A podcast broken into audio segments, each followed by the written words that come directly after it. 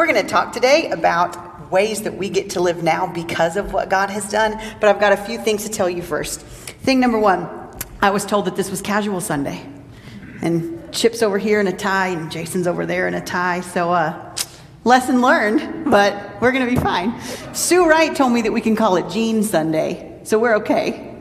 Uh, the second thing is, I was going to do a little uh, activity while while I spoke today. It was going to be very cool, um, but but those of you who are in this room know that the boilers down here are out, and it's a little chilly. My hands are very cold. I'm just not sure this is going to work. So, if the sermon goes really well, we'll be like, that was great. And if it doesn't, we'll be like, it's because she didn't get to do that thing she was going to do. And we'll just blame it on that. Is that okay with everybody? Okay.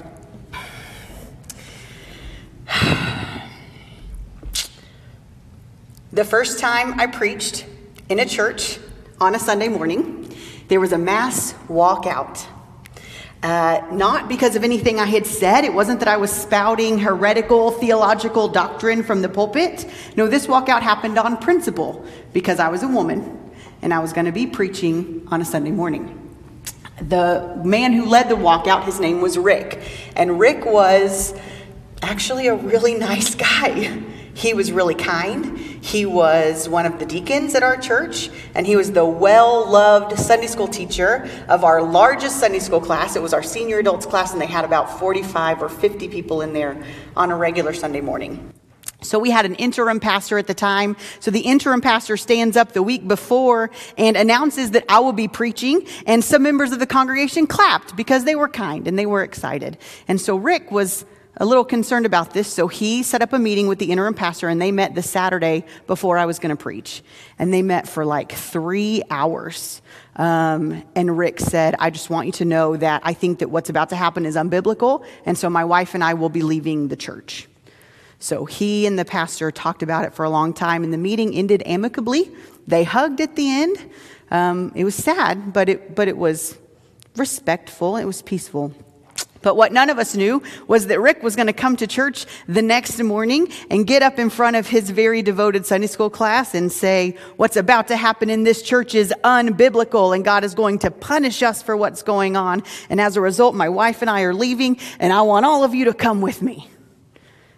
And most of them did. And they got up and they walked out in between the Sunday school hour and the church service hour. And in the aftermath of that event, there was an older woman in our church named Bondred. And Bondred said, Andrea, you just got to grace them. And I said, Bondred, I don't know what that means. she said, Well, you grace them. Grace is when you give someone what they don't deserve. So you pray for them and you grace them as you pray. You pray for good things for them. You pray for blessings. You pray that their marriage would be happy, that their lives would be filled with joy. You grace them. This was an interesting definition of grace for me. I'd never heard that before, that grace is giving somebody something that they don't deserve. I've heard it a thousand times since. It's quite popular now, where they say, like, mercy is not giving us what we do deserve, and grace is giving us what we don't deserve. I see it on plaques, I see it on home decor decorations, I see this all over the place now. But at the time, that definition was new to me. And I feel like we talk about grace a lot that way, especially at church when we're talking about sin. We kind of treat grace as if it's a, as if it's a commodity, as if it's a trade off for sin. You sin, God gives us grace. It's like a one for one, it's almost transactional. And I don't know if you can tell in how I'm talking, but I just don't really like that very much. But we'll talk about that again in a second. When I was in seminary, the second time here in the Kansas City area, I took theology from Dr. Molly Marshall, who some of you may be familiar with since she's kind of local to this area. And Dr. Marshall was the president of our seminary at the time, but she's also a theologian, and she specialized or focused in uh, theology of the Holy Spirit, a Trinitarian theology. And she would always tell us that none of us have a good Trinitarian theology. And she would say, for example, we always talk about how people are made in the image of God, in the imago Dei. But if we had a good Trinitarian theology, we would instead say that we were made in the imago Trinitas, the image of the Trinity. I think a lot of our images, whether we're made in the Imago Dei or the Imago Trinitas or any other image that we're in, right now, in this moment, are kind of under attack. Because in this moment, it's January of a new year. And what do we always hear about any of the images that we hold in January of a new year? Well, they're not good enough. Whether it's the beauty industry or the diet industry or the fitness industry or the personal finance industry, all these people want us to make a, new us in a new year, right? New year, new you. Whatever image you hold, it's not good enough, and we have ways that it can be better. It's just being here in January talking about being made in the image of God. I think about that, but it also makes me think about another story. And I ran this story by Chip and Katie Joe earlier because I just wasn't sure if I was going to tell it. They gave me approval, so I'm going to tell you what happened. And I'm going to tell it to you real, just straight up. Okay, so I was in seminary the first time. It gets confusing in California. And a friend and I were in the library studying for our finals. I think we were writing a paper, and it was mid December. So all of the new year, new you stuff had already started because it was about to be January. And I had gone down to a different floor of the library to get a book that I needed for my paper. And I came back up and I sat back down. And about 30 seconds or so after I'd sat back down, a man walked up to me and asked me if he could see me in the stairwell because he wanted to talk to me, but he didn't want to disturb all of the other people that were studying. So he had dark skin and a bright colored shirt on and a really thick African accent. We were in an intercultural seminary, and I was like, okay, yeah, sure, well, let's go. So we go out into the hallway, and he says, I was on that other floor and I saw you walk down to get this book, and I just thought that you were the most beautiful woman that I had ever seen in my life. I was just stunned walking you walk by, and I just knew that I had to come meet you. I just had to come find you and introduce myself. And so I followed you to your seat. like, okay. So in, in this moment, I'm going, first of all, I was already married, but I was going, wow, I'm in incredibly flattered. And then he said, See, I'm from Africa, and we like real women. I went, Okay. I'm simultaneously flattered and kind of insulted at the same time. This is a very interesting, very surreal feeling for me in this moment. Uh, but it just makes me think when we talk about images, how they're different depending on where we are and when we are. I tell you what, the next time I saw a, you know, lose weight in the new year, I thought, well, in Africa. Some people think I'm just fine. It's funny how any other image that we hold, it can change depending on where we are, what time it is, what situation it is. Any other image that we're trying to live up to or live into, it's flexible, it can falter. The only image that keeps us stable, the only image that keeps us rooted, is the one in which we were created the Imago Trinitas. With every other image that we try to live into, we could fail. We could falter. We could try to live up to something and we could fall short and it might just not work. And that goes with others too in their relationships with us. That's when my friend Bondred would say, Well, that's when we got to grace them when they fall short. Maybe she would say, Well, that's when God graces us too. When we try to live up to a mark and we fail and we miss. So we need grace. It's very transactional. My failing for God's grace. And I just don't think this definition is adequate anymore. When we treat grace this way, it's as if it's transactional, as if it's a trade for sin or a commodity, then that kind of assumes that grace was invented just to deal with sin. Like we had this fall and God went, Oh my goodness, what are we going to do? Oh, I need a plan B. I guess I'll make grace. And that's what we'll do. That's how we'll cover sin. But we know that that doesn't sit right, right? We know that that's not it. We know that grace is a part of the character of God. So there's a disconnect here. And I can see Dr. Marshall going, ah, it's because you have a bad Trinitarian theology. I've been reading about grace lately from these two pastors named Ben Sternke and Matt Tebbe, and they offer what they call a rebranding of grace. And what they say is that grace is not a commodity, it's not a trade for sin. It's more than that because grace is the giving of God's self. God, giving of God's self in relationship. And if we had a good Trinitarian theology, we would know that this happens within that Trinitarian relationship, the giving of God's self, and that that's been happening since before time began, and definitely since before sin began. And because God is incredible and God loves us, God invites us into that relationship too, and God offers us God's self in relationship. And they say, This is grace. God's relational presence that God offers us. That is grace. They say, Grace is not a commodity, grace is communion with God. Grace is not a commodity, grace is communion. God's relational presence. And we experience this relational presence quite literally when Jesus was born. And we still experience it now through the indwelling of the Holy Spirit. It's all very Trinitarian. Dr. Marshall would be very happy about this.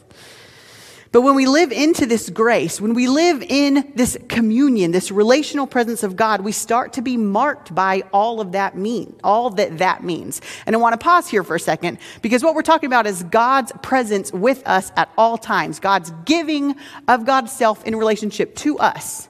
And for some of us, that might not be an exciting thing because some of us may think of God as this finger wagging parent who's just up there talking about all the things we don't do right or all the things we do wrong.